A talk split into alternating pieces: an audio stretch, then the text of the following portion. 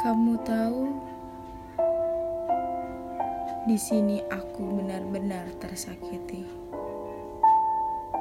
dengan apa yang pernah kulakukan padamu saat itu. Memang aku sangat bodoh telah melakukan itu padamu. Tapi, ah, aku tidak boleh membela atas diriku sendiri setelah apa yang kulakukan padamu. Jujur, dalam lubuk hatiku tersimpan rasa yang dulu aku takut katakan padamu. Mungkin sekarang sudah tidak berlaku padamu. Ya, berharap bahwa aku bisa menjadi temanmu saja. Tidak apa-apa.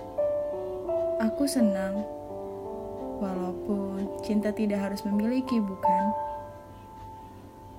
Tapi terkadang aku ingin memilikimu. Lalu, harus bagaimana aku? Ini sangat membingungkan bagiku.